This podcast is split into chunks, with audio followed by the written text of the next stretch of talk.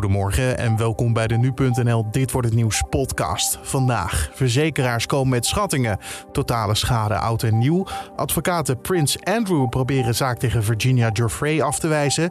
En strengere regels voor zetten van nieuwe tatoeages. Dat zo, eerst kort het nieuws van nu. Mijn naam is Carne van der Brink en het is vandaag dinsdag 4 januari. Ook zwemscholen in Barendrecht hoeven ouders niet te controleren op de coronapas. Dat gebeurt na een rechtszaak in Hilversum.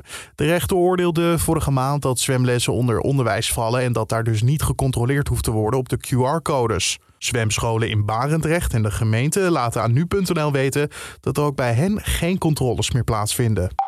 Het Veiligheidsberaad is bezorgd over illegaal vuurwerk. En daarom gaan de 25 burgemeesters die daarin zitten in gesprek met het kabinet. Dat zegt de voorzitter van het Veiligheidsberaad, Hubert Bruls. Volgens hem komt het zwaar illegaal vuurwerk steeds vaker voor. En wordt dat ook naar hulpverleners gegooid. Daarom vindt Bruls dat er een plan moet komen om dat tegen te gaan. Apple is als eerste beursbedrijf meer dan 3 biljoen dollar waard. Daarmee is het techbedrijf nu meer waard dan bijvoorbeeld alle bedrijven op de Duitse beurs of de hele Britse economie.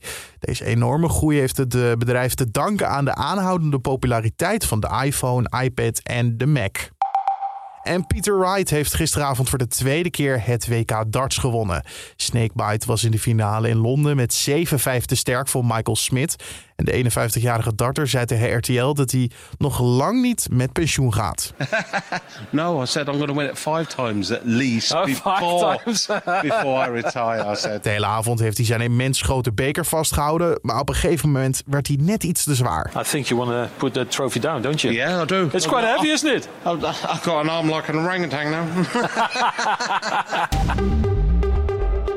Dan over naar de agenda. Want de verzekeraars komen vandaag met een eerste schatting over de schade in de nieuwjaarsnacht. Door het vuurwerkverbod en de lockdown is de schade minder goed voorspelbaar.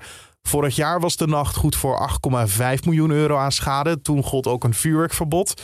En een jaar eerder ging het om 14 miljoen euro. Vandaag is een hoorzitting over de motie van de Britse prins Andrew om de rechtszaak van Virginia Giuffre af te wijzen. Advocaten van de prins zullen naar verwachting pleiten voor ontslag van de rechtszaak. De zaak gaat over de beschuldiging aan het adres van de Britse prins. Hij zou Giuffre 20 jaar geleden seksueel hebben misbruikt toen ze minderjarig was.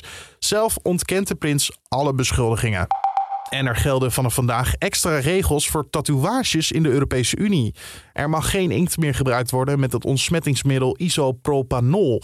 Die stof zou volgens de EU voor irritatie en allergische reacties kunnen zorgen. Ook enkele andere mogelijke schadelijke bestandsdelen van voornamelijk gekleurde inkt zijn per vandaag verboden. Dan het weer van vandaag. Wat het gaat worden, dat hoor je van Wouter van Bernebeek van Weerplaza. Er zijn vandaag zonnige perioden, maar vooral in de zuidelijke helft kan er van tijd tot tijd ook een enkele felle bui vallen, mogelijk met hagel of wat onweer. De temperaturen zijn onverminderd hoog voor de tijd van het jaar met zo'n 10 of 11 graden in de noordelijke regio's en lokaal 13 graden in het zuidoosten van het land.